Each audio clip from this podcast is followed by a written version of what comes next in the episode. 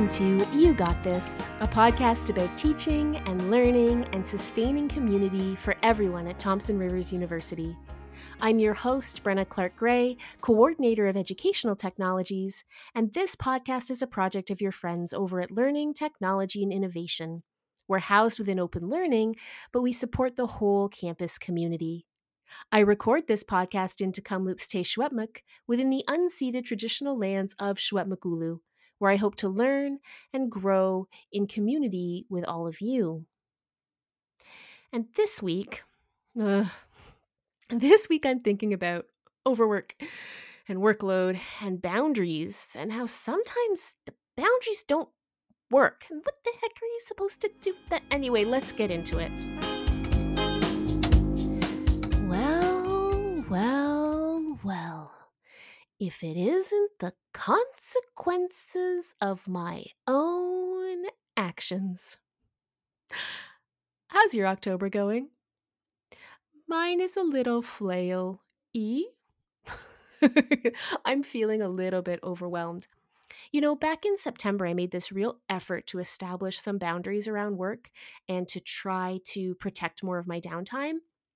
And I also have all this vacation time to use up. So I have a bunch of really weird, like Friday mornings and Tuesday afternoons off. And I thought, okay, I'm going to nail this whole work life balance thing. But it turns out that if the root problem is a combination of systemic overwork and being a people pleaser who can't say no to anything, then just deciding to work less resolves nothing. like nothing at all. The work is still there, it's just not getting done. And what I'm finding is that while I'm still making sure that for the most part I'm not working in the evenings and I'm prioritizing family time, I'm also waking up at 3 a.m., certain that I've dropped a ball because I have been dropping a lot of balls. The first time I recorded this essay, I did not have the microphone plugged in. So you're hearing the second round of my chaotic rambling. Boundaries are important, and figuring out work life balance is important, but it's not always as straightforward as it looks. I really struggle. I struggle with not just saying yes to everything. You know, part of it is that I'm still just really excited about the work I do and grateful to be part of this conversation. I think that I'm always a little bit worried that if I say no to a writing commitment or a conference that that opportunity is not going to cross my desk again. And it doesn't seem to matter how established I feel, I still carry that around with me. I don't know if that goes away on its own or if you have to like do work. It feels like I might have to do work. I don't want to do any more work. In a lot of ways, the fall has been really good. It's been nice to spend more time with my kiddo, and I'm enjoying quiet afternoons.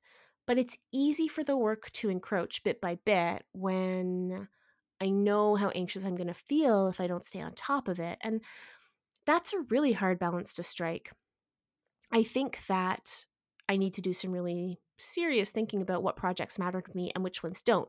Because what I am also noticing is that in addition to those 3 a.m. panic sessions, I'm also finishing a lot more stuff at the last minute than I'm really comfortable with. Like, I'm a procrastinator, don't get me wrong. Love a midnight writing deadline. It's my it's my wheelhouse, but it's very rare for me to be working on programming at the last minute, for example. Usually I sort of polish and have that stuff ready to go but I think that part of what happens when you try to restrict the time spent on tasks without reducing the number of larger tasks is, and maybe this is obvious to everyone else, but the big stuff falls off the side of the desk, right? I've got big, exciting projects I want to do. And the question is always like, yeah, but when?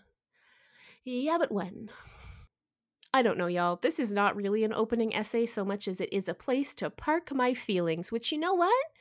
If you want a place to park your feelings, a podcast is a really good place to start. the good news is, I have an excellent conversation for you today an engaging and fun chat with Jenna Goddard, who runs our writing center here at TRU and who also will eventually change the world. we have some thoughts in the conversation to follow. I'll let Jenna take it from here. I am here today with Jenna Goddard. Jenna, would you let folks know what you do on campus, what your role is, and where people might have seen you out and about? Absolutely. Uh, well, I guess it depends on where they might have seen me because I'm often at Iron Road, but on campus, uh, I'm the Writing Center coordinator. I also teach student success courses. Uh, I've been teaching at TRU for about 14 years. I used to actually teach in the ESL department and for TRU World. So sometimes it feels like I've never left this place. so that's really interesting. I didn't realize you had such a history in those other areas. Um, I'm curious about like I guess an elevator synopsis of what the writing center does. Like if you're meeting new faculty and they're wondering how to best support students, what what does the writing center do for our students?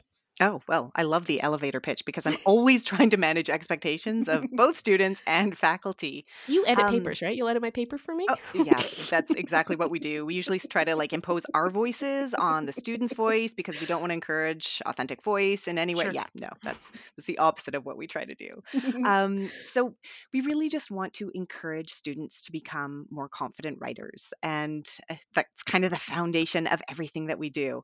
Um, so you know, students will come to us uh, they don't have to have uh, an essay already written. Sometimes they'll just come with an assignment, and tutors will meet one on one with them for half an hour uh, for a session and give them some feedback, um, but really just encourage students to think critically about the choices they're making in their writing. Uh, we teach about writing rather than editing, or at least mm. the focus should be on teaching. Of course, editing is a small part of sometimes uh, what happens. Uh, we really try to find strengths in the student's writing and highlight those so the student knows what they're doing well and can continue to do those. And we really just want to address the fear and vulnerability and sometimes mm. negative emotions that are attached to writing academic papers. Oh, yeah, there's a lot of that, hey? uh, yeah, we don't usually get, you know, students walking in and be like, I'm so happy to be here. but usually that's how we hope that they leave. Right. it's, it's funny, you know, I taught composition for nine years before coming into this role. And oh, cool. Yeah, that's my background. And I'm, I'm, it's this fascinating thing when you teach in a writing course because it's like, no one wants to be there. Nobody elected to be there, right? They're there because they need that credit for some purpose. And and you know, we want them to know that they need the skills yeah. too, right? But so often it's viewed as like this hoop that they jump through. And so on the one hand, we have we have the writing center as like this amazing resource that they can draw on. But it's still tied up in all of those emotions that come with composition classes and you know some grizzled english professor saying a third of you are gonna fail and you know oh all, that kind of stuff right? Yeah and i'm so glad that you comment on the emotional piece because i think often you know the emotional part of writing is sometimes you know strangely pulled away from from the mm. actual act of writing and it shouldn't be it should be we should recognize that writing is an emotional thing as well as a technical thing mm. i had a colleague at douglas who always told her class that crying was part of her process i love that sort of how it more. goes it totally mine too especially for revisions i'm yeah. terrible at revisions oh, yeah. Can you tell me a little bit about how the writing center pivoted last year? How you met the the sort of moment of the pandemic with with services for students? Uh, well, I've tried to block that from my memory, but I'll I'll dig deep and see what I can come up Sorry, with. Jenna. Uh, yeah, no, it's and you know what? I felt like I was so impressed with the tutors because here are mm. these students who are not only um, trying to navigate all of the changes in their own classes, all of a sudden they're navigating these changes to the tutoring sessions as well. And I have to say, it, it really showed me because, you know, we've got the tutors and we have about 30 tutors on our roster. And then we have the writing center staff. Uh, and students are so much more flexible. it was so impressive to see. I was like, how can we do this? And they're like, oh, we, we can totally do this. So mm-hmm. I was able to kind of, um, you know, be bolstered by by their flexibility. Uh, and so what we did was everything went online, and we used this um, it's called WC Online. It's the just the software that we use for for the writing center for students to Mm. book their appointments and and we were really lucky that there's embedded in that software a platform for synchronous tutoring. Oh, so we first started off with just asynchronous um, tutoring sessions where students would you know upload their paper and then get written feedback from a tutor. But so much is lost in that. So much of the Mm, magic in a tutoring session is that connection between tutor and tutee or mm. you know being able to ask questions and have that immediate response and that was certainly lost so we were still supporting students but you know we knew that we needed to get better so so then we kind of went down this rabbit hole of okay, which platform are we using? Zoom or Blue Jeans or Big Blue Button or whatever it is. But yes, WC Online had this platform embedded in it, which was kind of cool because students would just go to this one place, book their Mm. appointment, and then they were able to meet um, synchronously with a tutor. So there was, they could turn on their camera if they felt comfortable. There was also a chat function. And then they would upload their paper to the appointment and then, you know, both tutor and tutee could work on it together. So we were able to capture a little bit more of that, you know, connection. Although with technology, there are always issues and hmm and obstacles to overcome. So we were able to pivot. Um, I, I thought well, um, you know, just acknowledging that it was a really tough time and, and people were were learning a lot of new things. No, it's interesting to hear you say that because it echoes a lot of what um, Elizabeth Templeman has said about the supplemental learning instructors. well, that's really funny because Elizabeth is my dear friend and mentor, and I feel like a lot of things that we would share would be quite similar. yeah. Well, I got the opportunity to work a fair bit with the with the supplemental learning instructors, just doing like um, you know, Moodle workshops and showing them how to use Moodle from the teacher side of the desk that they don't normally have access to and all that kind of stuff. And um I think it was very much the same thing. Like the the the the SI folks had so much energy and enthusiasm to meet the moment and Elizabeth was just kind of like okay Yeah.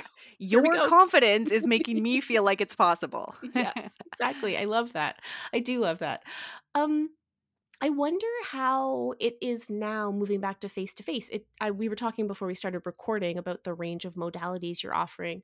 Mhm. um it sounds like you're trying to meet students wherever they are and sort of whatever comfort level they're feeling about being back on campus? We are, and just recognizing that people are going to be having a lot of feelings um, about coming back and Mm, trying to, yeah, as you said, meet students where they are. So offering, you know, in-person tutoring sessions for those people who just are craving that connection, um, safely, of course, both tutor and tutee wear masks, but also still offering the virtual appointments, mm, which, you know, we had. We didn't offer those in the past, and that's something that I learned over COVID was, hey, that here's here's an opportunity to reach more students um, and at different times because mhm, now we can support students on you know weekends and evenings typically before we would just have appointments available you know typical hours of 9 to 4.30 and now we are i think more accessible and that's something we certainly learned over covid. It's really been interesting though i think there was a lot of hesitancy at first to book in-person appointments um, mm. and now i look at the schedule and almost nobody wants to have a virtual appointment. Oh everyone is interesting. clamoring for these in-person appointments That's interesting. It's almost like it took folks like a few weeks to get warmed up and comfortable with the idea of being back, and then it was kind of game on, hey? Oh, and I absolutely understand that. It took me a few weeks to warm up to being back. Yeah, I'm still not 100% there. Yeah. um, um, I'm interested in how. I don't know how to phrase this. I guess I'm interested in this podcast is I think the primary listenership. I'm always thrilled when I find out there's a student listening, but the primary listenership does tend to be the staff and faculty of the university. yeah. And I'm wondering about how you pitch or explain or you know, how do you let faculty know what to expect from having students supported at the writing center? Because I th- I suspect hmm, just just judging from my understanding of, for example, what the chemistry department at my old institution thought one semester English course should accomplish. I suspect there's a range of expectations around what the writing center can or should do for students. Oh, how much time do we have? Uh, you know, a- and Brenna, if you have any suggestions for how I can better reach faculty, I would Mm, just love all of those suggestions. Um, I usually use the faculty list serve to Mhm. communicate, you know, we've got new resources or here are hours or updates to our services. Um, I also um, painstakingly go through the course schedule and I find any instructor who's teaching a writing related course and I Mm. email them. Oh my goodness. Um, yeah, so I, I make this list and I, I, I think it, it feels a little bit creepy when I'm like, hello, I see that you're teaching a writing related course. It's like, how do you know that? um, so I'll reach out to them because I love to be able to pop into a class. Um, I, I, I don't know, maybe I'm kind of old school that way, but I always think the in person face to face is going to be more successful. Mm. Um, and I realize that I can only meet a certain amount of people that way. But this way, I can manage the expectations not only of the students, but also of the faculty members, which Mhm. is a huge part of, of what I need to do because um, so we, we track. Um, all this data in the writing center and a lot most of the time i think it's about 70% of students hear about the writing center from their instructor. So making sure Mm. that you know the right information is getting out there is really important to me. Um, i often have to mm, manage expectations around you know the services especially around the idea that the writing center is remedial because Mm. Mhm. I'm I'm trying to to move away from that. I don't want the writing center to be seen as this remedial space where only quote unquote bad writers should come or you know, you have that you you talked about that instructor that's like a third of you will fail and that same instructor is the one who's like taking a red pen to an essay and being Mhm. like you need to go see the writing center. Mhm. I really want it to be a space where because as we know, that contributes to the feelings of of vulnerability and fear Totally. to Mhm. enter into a space where they're they're coming in and, and they're basically saying like I'm not good at something and you know whoever wants to enter a space and proclaim Mhm. that we want the writing center to be a space where all students feel comfortable coming where everyone can see the benefit to just sitting down and having a se- second set of eyes on their writing and to Mhm. be able to discuss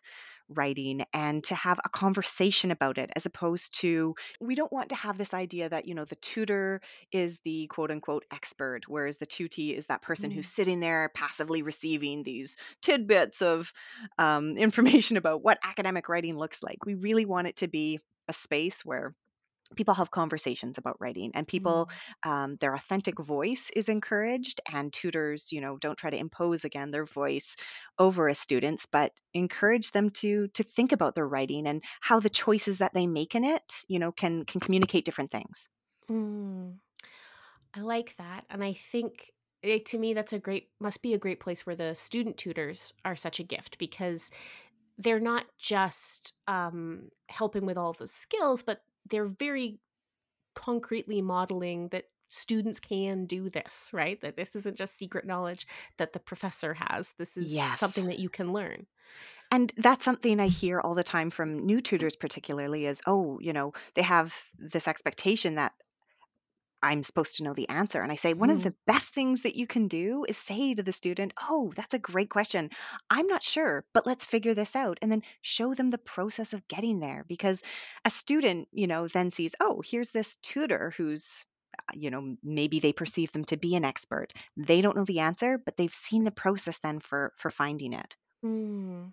I love this. I and I also I want to circle back to that comment that the writing help isn't remedial. It's it's sort of fascinating, right? Because like you don't write anything by yourself. Right? No, Like when writing is done for publication, when writing is done for professional practice, it's never done alone. But the only no. time we seem to have this expectation that writing happens as a totally solitary activity is in the classroom. Absolutely. And I, writing takes place, I think, in a community. And if we can build communities that encourage that and encourage that collaboration and discussion, it, I mean, we're going to have a better institution. Mm, totally. Um, you have this great position where you get to see students. You get to work closely with the student tutors, but you also get to see the students coming in and out of the writing center. And I kind of have this perpetual question this term, which is like, how are they doing? How are our students doing? They okay? So let me just correct you. I actually have the best job, not just a great one. I am so lucky to do what I do. Uh, you know, that, that's an interesting question um, because I would say it depends on the day. Mm. Um, I think that I've seen more ups and downs in the day to day versus you know you, you you have the the usual ebb and flow in the semester where there's that excitement at the beginning and and people are like I can do this and then midterms hit and people are like walking zombies and then Mhm. finals hit and they're just like crawling down the hallway but it it's I notice maybe more emotion Mm. um and you know of course tutors aren't counselors but again as as I mentioned before creating space for students to be feeling all of the things that are extraneous to what's going on in that one tutoring session and and being okay with it. So, you mm-hmm. know, coming in, recognizing that they're stressed and they're stressed about I don't know, a million different things Yeah. at this point. So, I think tutors are are recognizing this and also managing um, those emotions, you know, asking them to take a deep breath, uh, slowing down the pace, kind of those go tos to create an appointment that's a little bit um, slower, maybe, and encouraging and encouraging them to come back, um, Mm. helping them feel like they're not alone. So I see. Yeah, I, I actually don't really know how to, to answer this because I, I guess it depends on the day. I see tutors having good days and bad days, and students having good days and bad days. I see Mm. a lot of appreciation for in person services again, for sure. hmm Yeah, making that connection, especially, you know, I think about it in relation to um, students who did first year last year. I've been, this Yes. has like been a theme of the last three episodes. I keep asking people about this, but you know, I think about those students a lot because I always think that second year is kind of when you hit your stride and you sort of feel like you have things figured out. Um, Mhm. but we have this whole second year cohort right now who are really kind of like as far as interacting with the institution they're kind of like first year students in a lot of ways Oh, absolutely. Are you seeing that in the in the way students are kind of like does it seem like there's a lot more students feeling that kind of what am i doing? Where am i? Actually, I see more excitement um, oh because I nice. think, and I, I don't want to discredit all of the work that faculty put in last year because uh, I, I knew I was working 15 hour days, but I also I wasn't able to connect with my students like I typically would. You know, I can yeah this correlation between how much effort I'm putting into connecting with my students and, you know, what's coming out of that. And I Mm. didn't see that last year. So I, I, in my own classroom and in the writing center, I see a lot of excitement like, oh, this is what university is supposed to be Mm. like. oh that's nice Yeah. that's really that's oh that that makes my heart feel good that's good because that's you know that is an experience that for the students you know i think obviously i think online learning can be and is great but it's yes. also something um that needs to be opted into and that people typically choose for all kinds of reasons right and Yes. so instead of being kind of like oh i thought i was going into first year but instead i'm uh, in my living room with my laptop and that's a really different experience right that's a whole set of expectations that are just so so different and I, you know we both went to university we Mhm. recognize that that the experience is so much more than you know what's happening in the classroom and and they couldn't even have that similar experience of being in the classroom and and meeting people there and then having discussion and those connections being formed i think i think a lot of people felt so lonely last year and Mhm. I- mean, I did too, even though I ended up loving working from home, Mhm. like a lot of people did. It was it was lonely and so i i see just connections forming i see um and the appreciation and excitement that that those connections kind of um result in. And it's neat to see those connections being made in these kind of like parallel academic spaces, whether it's supplemental learning or the writing center or any of these resources that exist for students to kind of expand their academic community and find more supports. I think that's wonderful. yeah oh sorry one thing i sorry just came to mind Yeah. a tutor was talking about this this morning he said um and, and I thought this was a, a, a really interesting observation. He said, you know, a lot of my appointments have, a- and so he's um, actually a writing center tutor and a peer academic uh, coach, which Oh, I right can on. also chat about um, because that happens in the writing center as well.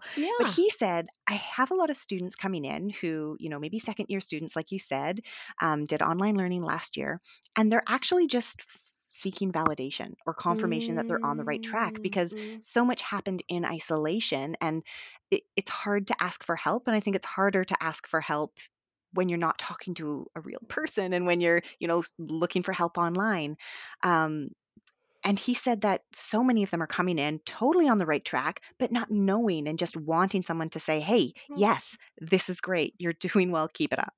Oh, bless. Oh my gosh.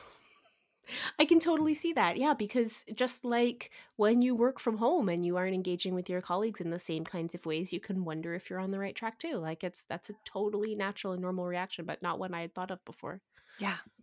Um, so I have a question about how, as a university community, we can support the work of the Writing Center. So, I mean, we include the Writing Center in the little um, list of things we ask people to put into their Moodle shell. We really encourage people to have kind of a corner a physical space where resources are are kept so that students know that they're there and to normalize talking about it and one of the things we talked about in a session last week or the week before was like actually talking to students about how you made use of resources when you were a student so they can see that that's part of the process but Love that. i just wonder you know we all i'm looking at a copy of john warner's why why they can't write on my bookshelf right now like we all have this perpetual conversation with ourselves about why can't students write but how can we support the active work that's going on in the writing center to kind of encourage that we are really a community of writers is Um, that too cheesy? It's a little cheesy. No, no, I I love the cheese. I'm all about that,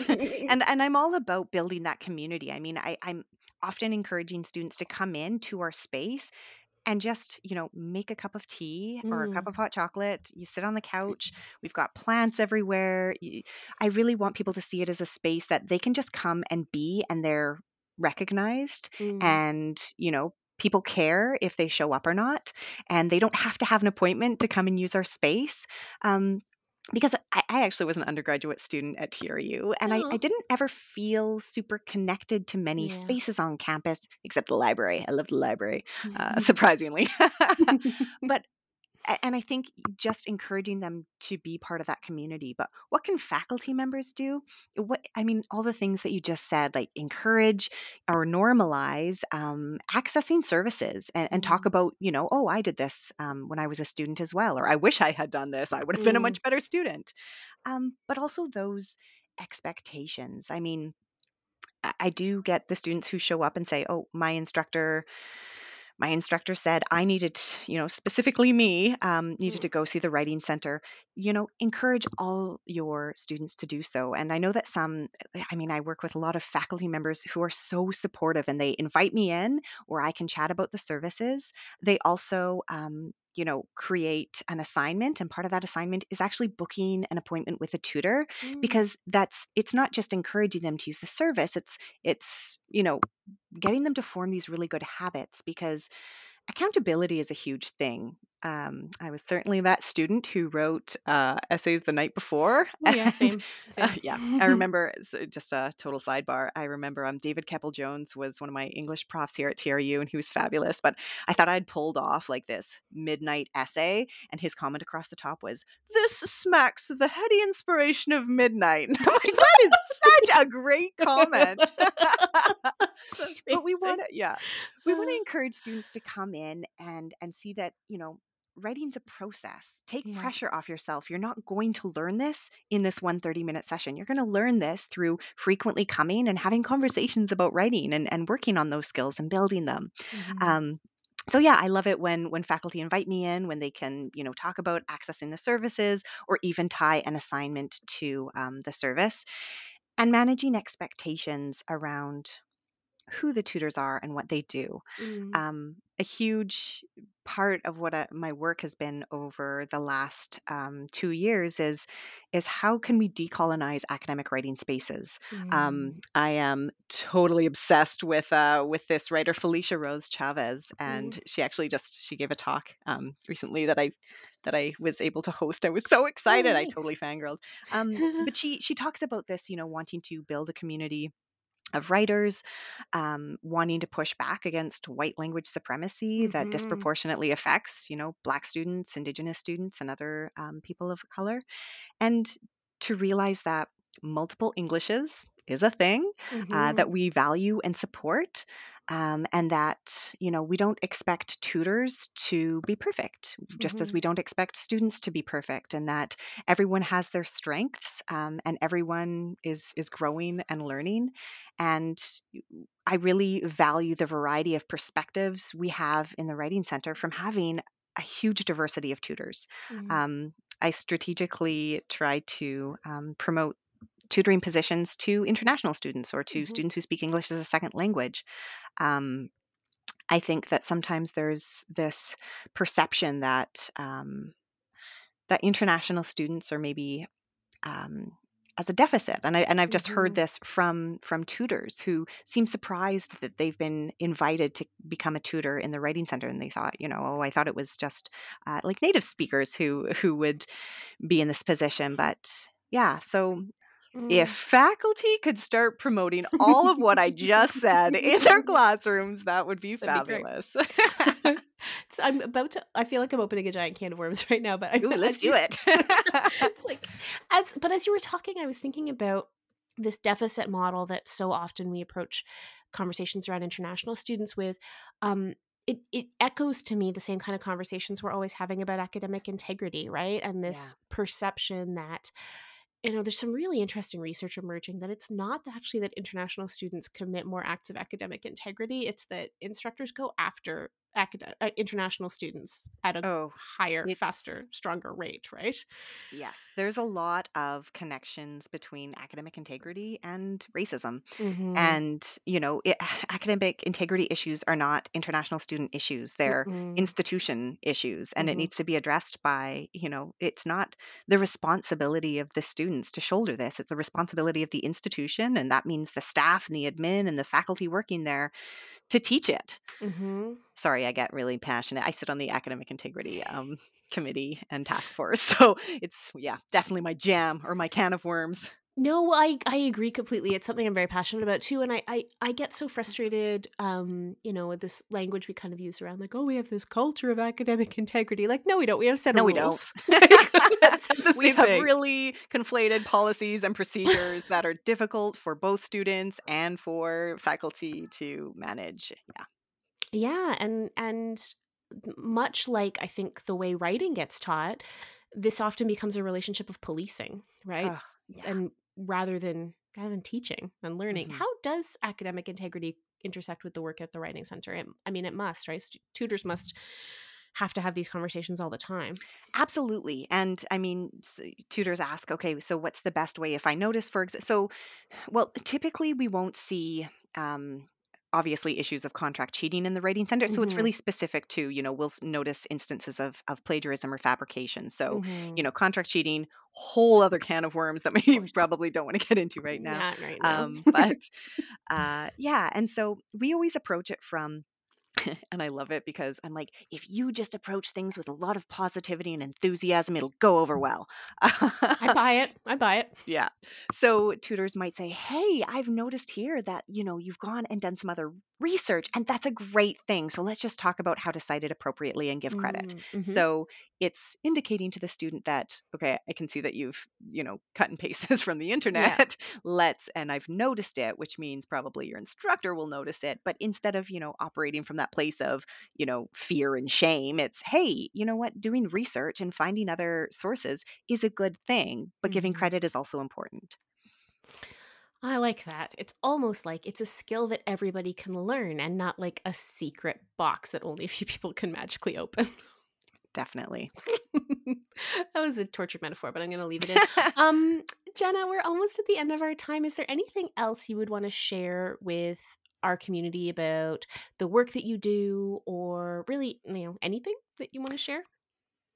perhaps just a plug for peer academic coaching which i think is such a fabulous resource and i i think it's underutilized because it's well it's relatively new. We actually um um so it's I, i'm not sure if elizabeth templeman from supplemental learning talked about it in her podcast with you but so it's something that she and I do. Well, ma- actually, let's be honest, mainly she does off the side of her desk. But it's this like beauty. It's like if s- uh, supplemental learning and the writing center had a baby, it would be peer academic coaching. I would love that baby. we do love that baby. That baby is one of our favorite children. Uh, okay, this is getting weird. Um, so it's basically um, supplemental learning leaders who are, you know, they have some training around working one to one with students so they can sit down with students who you know might just be like a first year student or, or can be second and third year but maybe feeling a little bit overwhelmed or you know that student who comes to university and they're so motivated and so excited and then all of the assignments start coming and and all Mm, of the midterms start coming and they just get overwhelmed. And mhm, i think back to when i was an undergraduate student and you know how i studied was to just reread my notes and reread mhm, my textbook and mhm. probably highlight them and it's not effective No. so, and I wasted a lot of time um, doing that. I always think, oh, I could be such a better student knowing what I know now. Yeah. Um, so they'll sit and meet with a student and just listen to some of the challenges they're experiencing. And it's all discipline specific. We have these um, coaches from every discipline law, nursing, um, science, business, arts on campus. Uh, I think that's all of them. Now I'm second guessing myself. Um, and so they can a student can meet with with a coach in that discipline, and then you know they'll talk about some of their obstacles or challenges, and then get some really great tips around things like time management or attention management, um, or taking notes, or how to study, or how to take tests, or managing test anxiety. And it's a really great resource, I think, because again it's it's to address that loneliness that a lot of students feel like oh everyone else has their stuff together and I don't and I'm struggling. So it's nice to sit down with someone who has been there and can give some some great tips and hopefully make their um, their courses a little bit more manageable. Oh, I love that idea. I I love any situation where we let students um model success for each other because they're so much better at it than Ugh, we are. Our success models, first of all, are probably out of date for what students are experiencing. yeah Um, and and second of all, like they know we've got it figured out. We're employed, right? It's like yes and we don't typically have it figured out. I was just no thinking about how much I rely on my my my group chat to be oh like, yeah I'm totally overwhelmed right now. And they'll be like, Have you done your planner this week? And I'll be like, hmm No, I have not done my planner this week. That is why I feel so overwhelmed. Thank you. Right. And it's like, and I love telling students this it's like even the yeah. faculty and staff don't have it together Oh my god, no, not at all, not at all. Um, that's I I'm I love this idea because yeah, that's exactly it. It's that it's that modeling and it's that relationship building and it's that sense that you are part of a community and not just you're not just here to take classes. You're here to figure all kinds of stuff out. hmm yeah and what you said about you know it's the peer to peer that is it's I don't know, I used this word before. It is magical and Mm. speaking of being easy, but it really is. And I think, you know, I'm pushing 40. Nobody wants to hear it from me. They want to hear it from their peers. it's true. And you know, I came up through supplemental learning and um that's where I first started to to teach and to explore the idea of like being in a classroom and it was such a so powerful and empowering um on both sides. It was empowering to walk into a, a peer-led session and and Yeah. feel like, oh, there is that's concrete evidence that someone here has figured out how to do this. And hmm it was empowering to to be the person who was kind of seen as having enough skill to model, right? Like those are that's feedback that goes far beyond a grade in a Oh, class, and right? and then it impacts you for the rest of your life, Oh, I literally think. that's why I do what I do. Yeah. like the, the the line between particularly i mean it's why i pursued teaching i think but even more so faculty support the line between supplemental instruction and faculty support is like it's it's it's a pretty solid line yeah. yeah Yeah. And that's it's funny. I mean, what you're talking about is something I feel so passionately about is that, you know, it's about encouraging people to be able to see their value and their potential and to grow their mm. confidence. And I think I I think I came into Elizabeth Templeman's office once and I was like, "Nothing else matters, only building student confidence." And she's like, "Take a seat, Jenna." And yes, the skills also matter. You you can't just build student confidence in your class. let's also let's also look at those learning outcomes. elizabeth is so practical Uh, i love that she I love her. um, this was a fantastic conversation, Jenna. It was also just really inspiring and energizing. So I'm so grateful for your time today. Well, now that we're being recorded, can we just be friends now? Because I've always wanted to be your friend. yes, let's absolutely be friends. I love perfect. this. The main reason I have a podcast is so I can make friends. So this is perfect. It's a great idea. I'm gonna start. I'm gonna start my own podcast. Oh, thanks so much, Jenna. I'm leaving this all in, by the way. Okay. it was so fabulous chatting with you. Thanks, Brenna. Take care.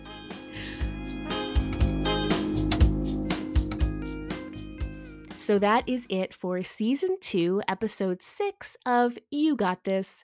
As always, if you want to write to us, you can email me. I'm bgray at tru.ca, and I'm also on Twitter at Brenna C. Gray. And in both cases, that's gray with an A.